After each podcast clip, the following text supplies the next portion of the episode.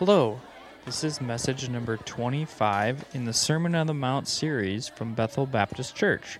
Today, May 10th, we will look at Matthew chapter 7, verses 16 through 20 with Pastor Cox. This morning, we're going to continue our study in um, the Sermon on the Mount. And uh, as we do that, uh, we are going to be taking a look at beware of false prophets. And, and, and basically, that's part two of our uh, message this morning. Uh, beware of false prophets from Matthew chapter uh, 7, verses 16 through 20.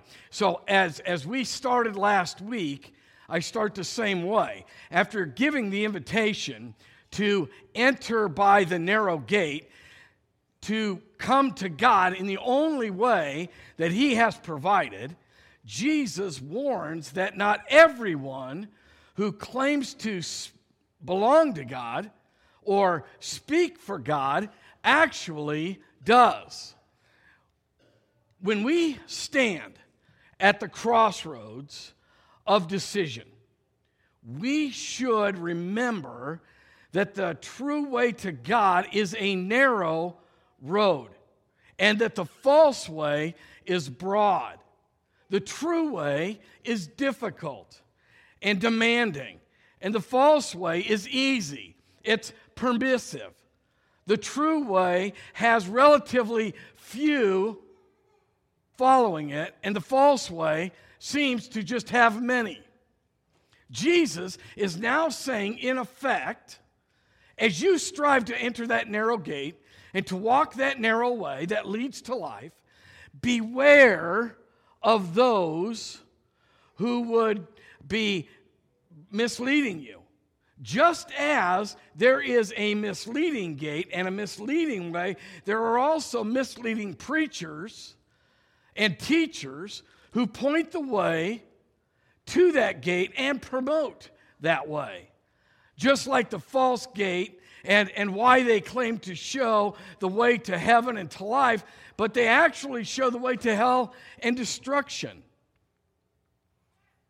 The false gate has false prophets standing in front of it who are more than willing to lead people into that false way. So here's our big idea this morning it's simply this every believer must beware of those who would lead them astray off of the narrow path. After receiving the warning we received last week about the false prophets, Jesus now tells us that we are to watch for what we are to watch for in identifying them. Because they are so extremely deceptive and dangerous as ravenous spiritual and moral wolves in sheep's clothing, the Lord would not have left us without the means of determining whom they are. So we begin this morning by looking at this idea of watching for false prophets. Take your Bibles with me, if you would. You're in Matthew chapter 7, beginning in verse 16. Follow along as I'll be reading. You will know them by their fruits. Grapes are not gathered from thorn bushes, nor figs from thistles, are they? Even so, every good tree bears good fruit, but the bad tree bears bad fruit. The good tree cannot produce good fruit, nor can a bad tree produce good fruit. Every tree that does not bear good fruit is cut down and thrown into the fire. So then, you will know them by their fruit. I find it very interesting that Jesus bookends this portion of Scripture with these two statements We will know them by their fruits. Fruit trees may be beautiful, they may be decorative, they may offer pleasant shade in the summertime. But the primary purpose of a fruit tree is to bear fruit. And it's therefore judged by what kind of fruit it produces, not by how it looks. and this is really a key to understanding John chapter 15. I'm not going to take time to go back there and work through that passage as well, but just take some time today, look at John chapter 15. Now, a prophet, one who uh, is used in this passage in the broadest sense of the term speaking for God, is judged by his life, not simply by his appearance or by his words. The kind of person he really is cannot help but be revealed. Some false prophets uh, are notice, no, let me try this again, noticeably, got it, okay? They're noticeably bogus or fake, and only the most gullible person could be taken in by them. Others, however, will conceal their true nature and remarkable skill. And only careful observation will expose them for what and who they are. There is a true assurance in the statement, you will know them. There is no need to be deceived if we look closely. For it is possible for a genuine Christian to be taken in by false prophets. It's easy sometimes for us to be drawn away. When believers are careless about study and obedience to God's word, when believers are lazy about prayer, they're uncritical about the things of God, it's easy for them to be deceived by someone who pretends to be orthodox, especially if that false preacher or that false teacher is pleasant, positive, permissive.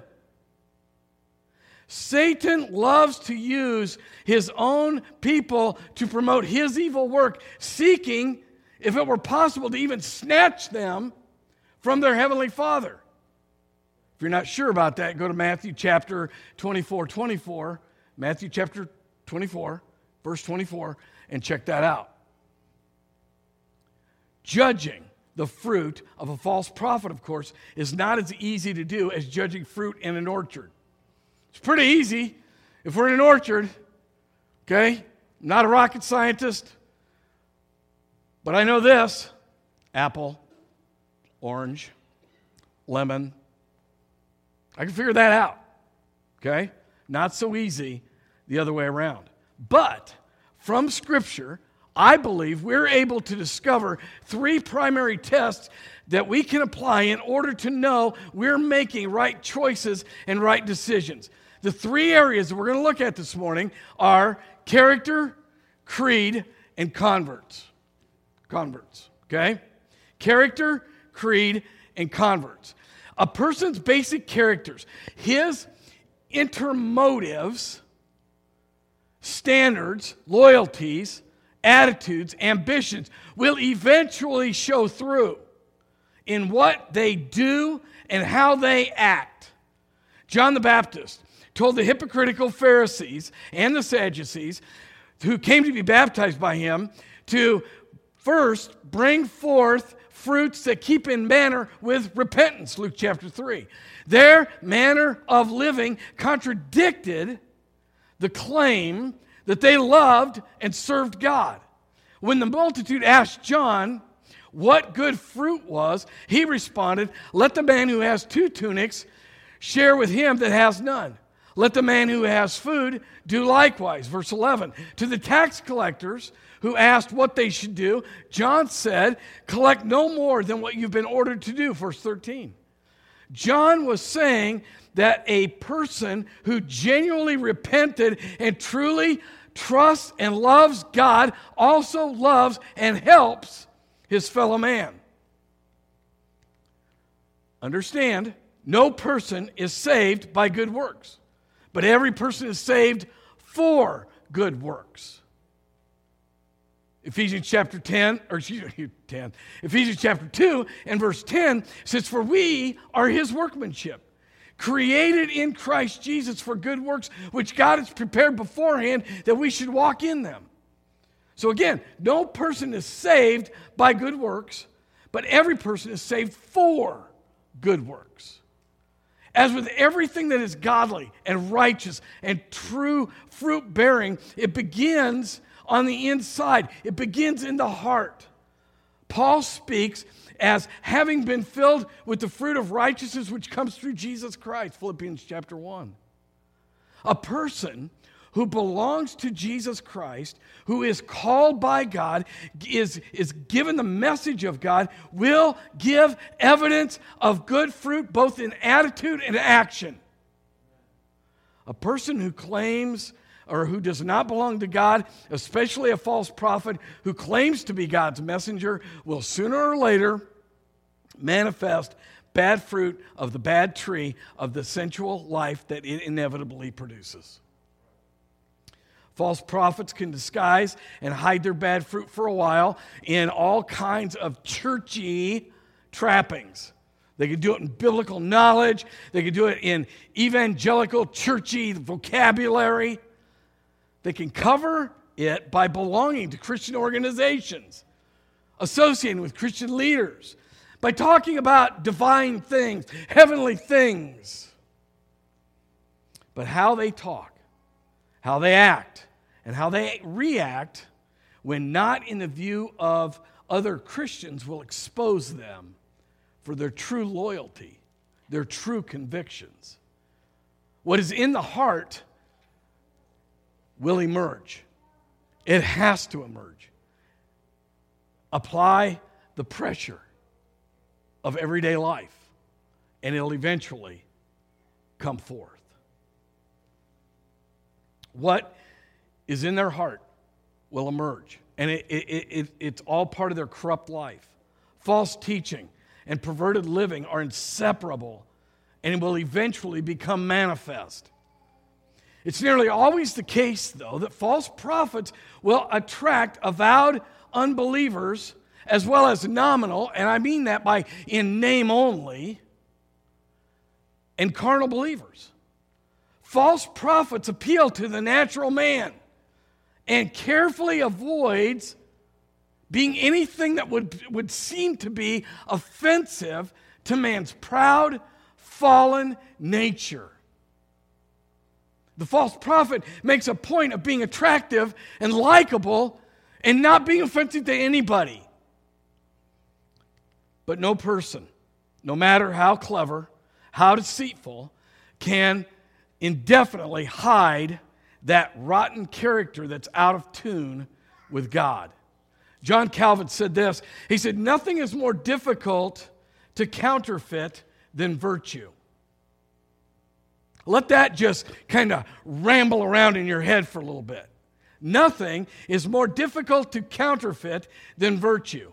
It demands far too much. It demands more than any person has to give of himself. And when God's divine provision and power are absent, that charade cannot endure for the long haul. The second area in which a false prophet can be judged is that of the area of doctrine or creed. Superficially, what the false prophet teacher communicates seems to be seems to be biblical, seems to be orthodox. But be careful. A, a careful examination will always reveal ideas that are unscriptural unscriptural in the absence of strong, clear theology. False ideas will be taught, or at least important truths will be omitted. Remember last week we talked about it's not so much of what they say, what false teachers say, it's about what they don't say, what they just ignore. And that's the, the same idea here. Frequently, what you find is there's kind of this combination platter of both.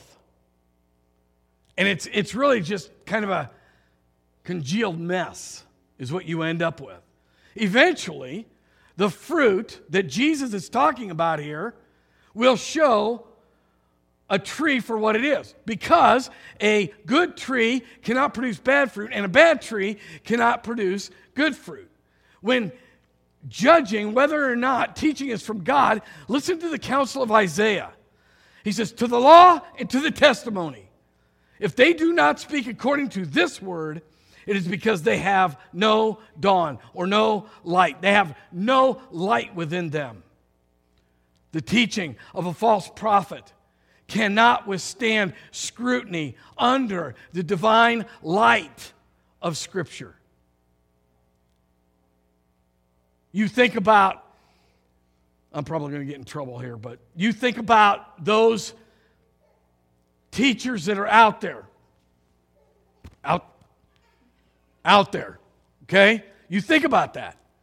And you think about applying the crystal clear theology of God's Word, it cannot, cannot, will not hold up under that kind of scrutiny.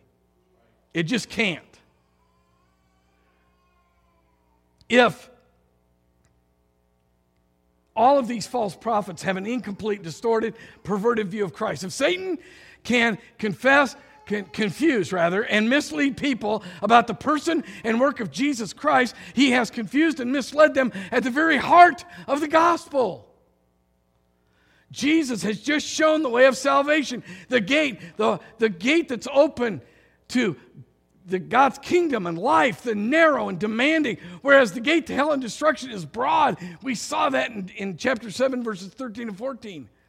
At the heart of the gospel, immediately Jesus begins to warn about false prophets and how to identify them. Guys, look at, look at the way this works, okay?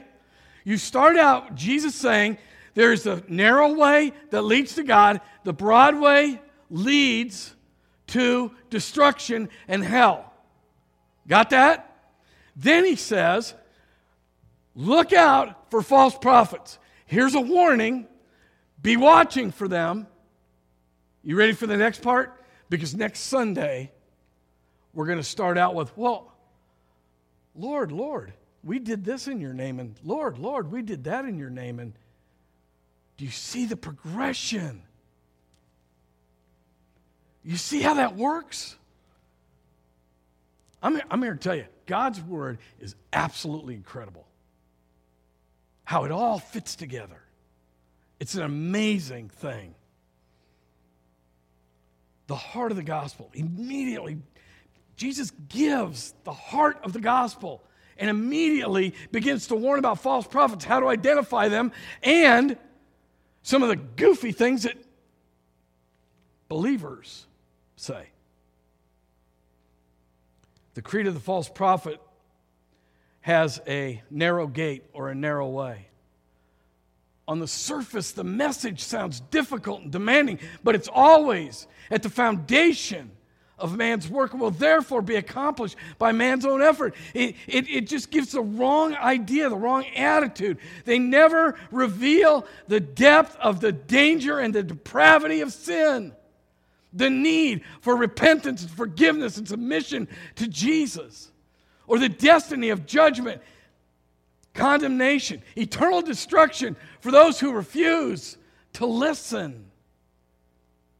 There is no brokenness over sin,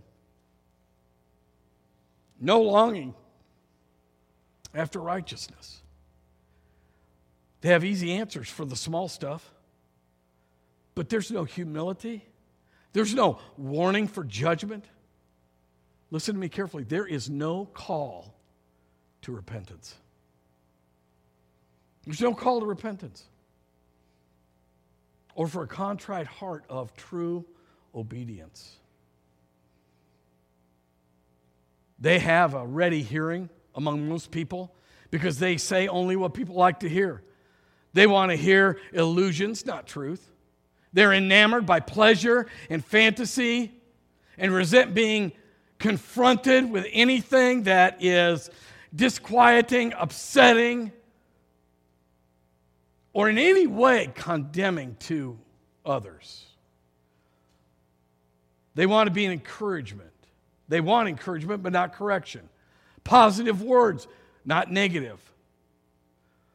They will accept grace as long as it's cheap grace and it doesn't really affect their own sinfulness, inadequacies, inadequacies or lostness. The creed of the false prophet, if he has any at all, will be vague, indefinite, in, in, indefinite, and fragile.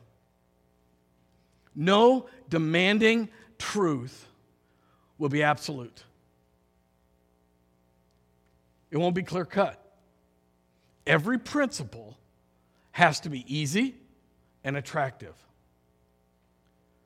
False prophets talk much about the love of God. You ever heard that?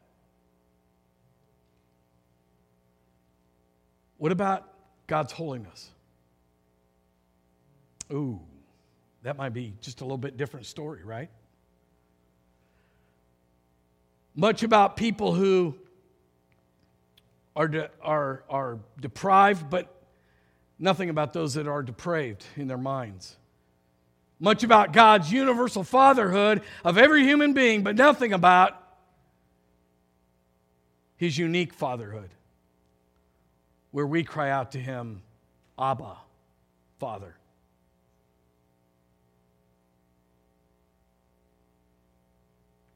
The bottom line is that their message is a message of gaps, the greatest gap of which leaves out the truth that saves.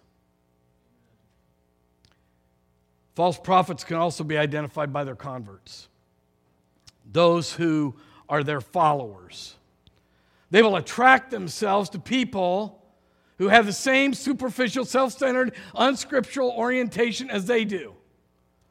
Peter says this many will follow their sensuality, and because of them, the way of truth will be maligned.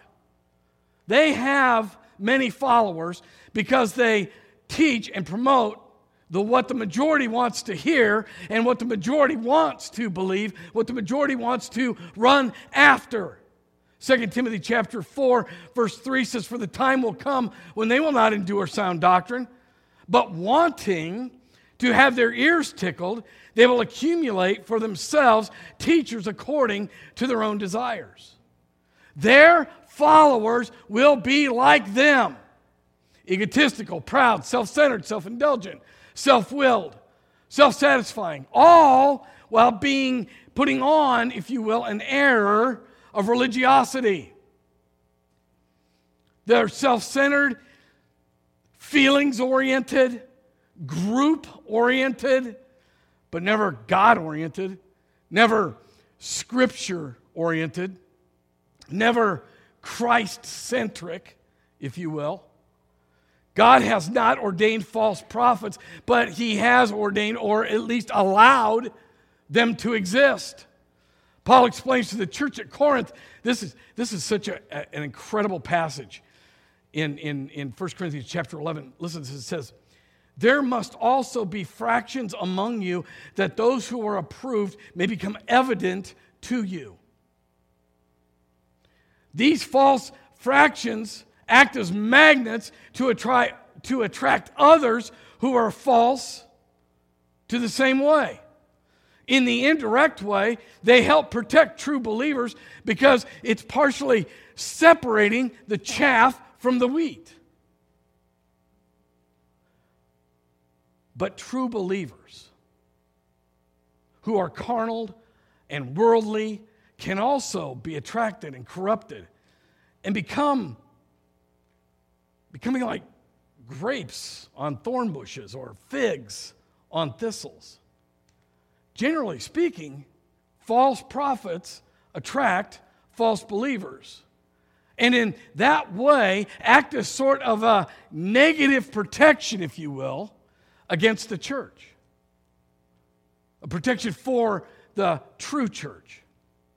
False prophets and their false followers do not receive the love of the truth as also to be saved. For this reason, God will send upon them a deluding influence so that they might believe what is false, in order that they might judge who does not believe the truth, but look in pleasure on wickedness. 2 Corinthians chapter 2.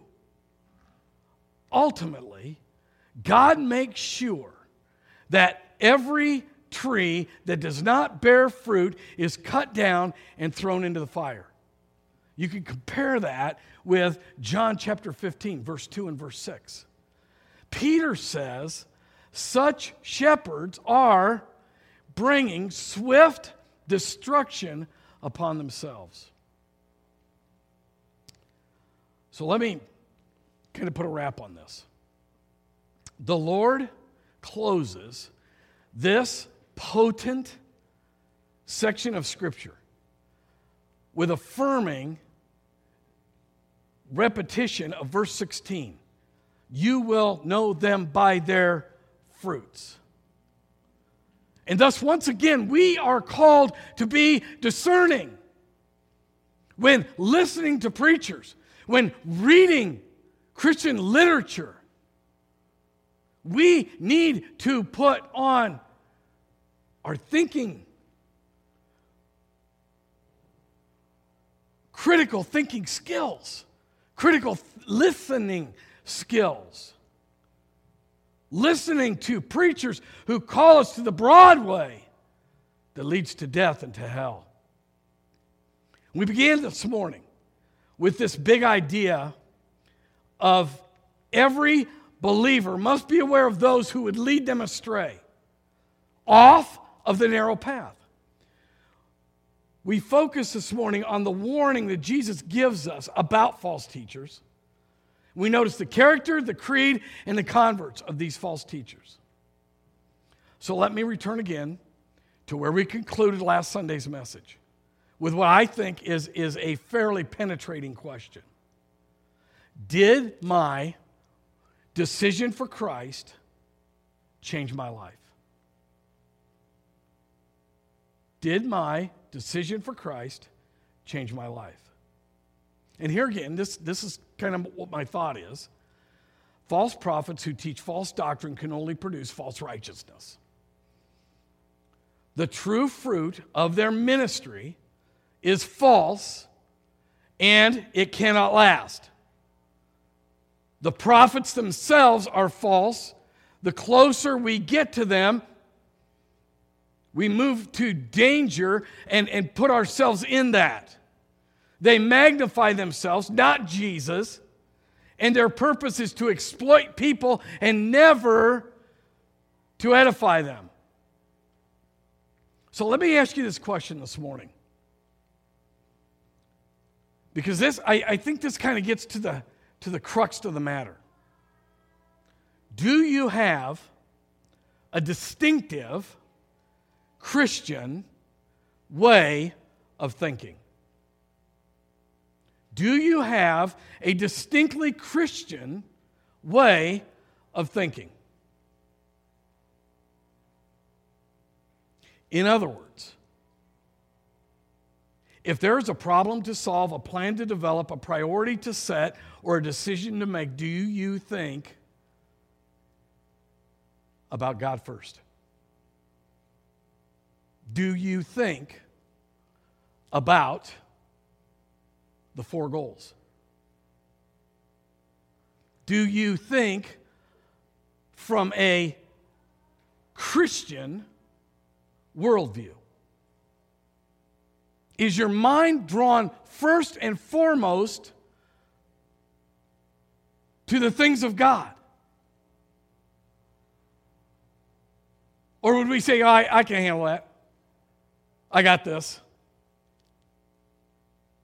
Do you see all of your life from a Christian point of view, a Christian perspective? Even more than that, let, let, me, let, me, let me change it, okay? When there's a problem to solve, a plan to develop, a priority to set, a decision to make, do you think biblically? That's perhaps the better word. Do you have a biblical worldview?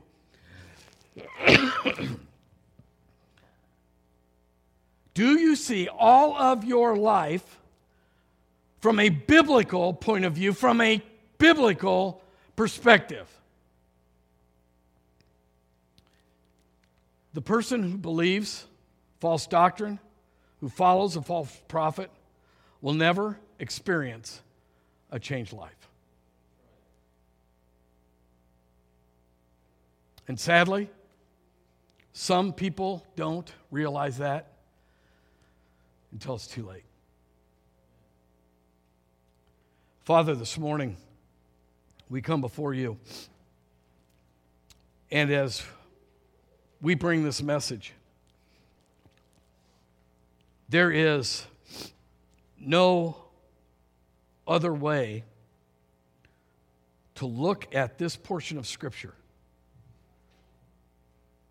and to see, even from last week to this week, that this demands a decision. It demands a change. This, this idea of easy believism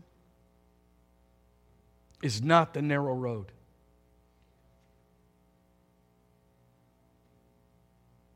And we need this morning to search our hearts and to know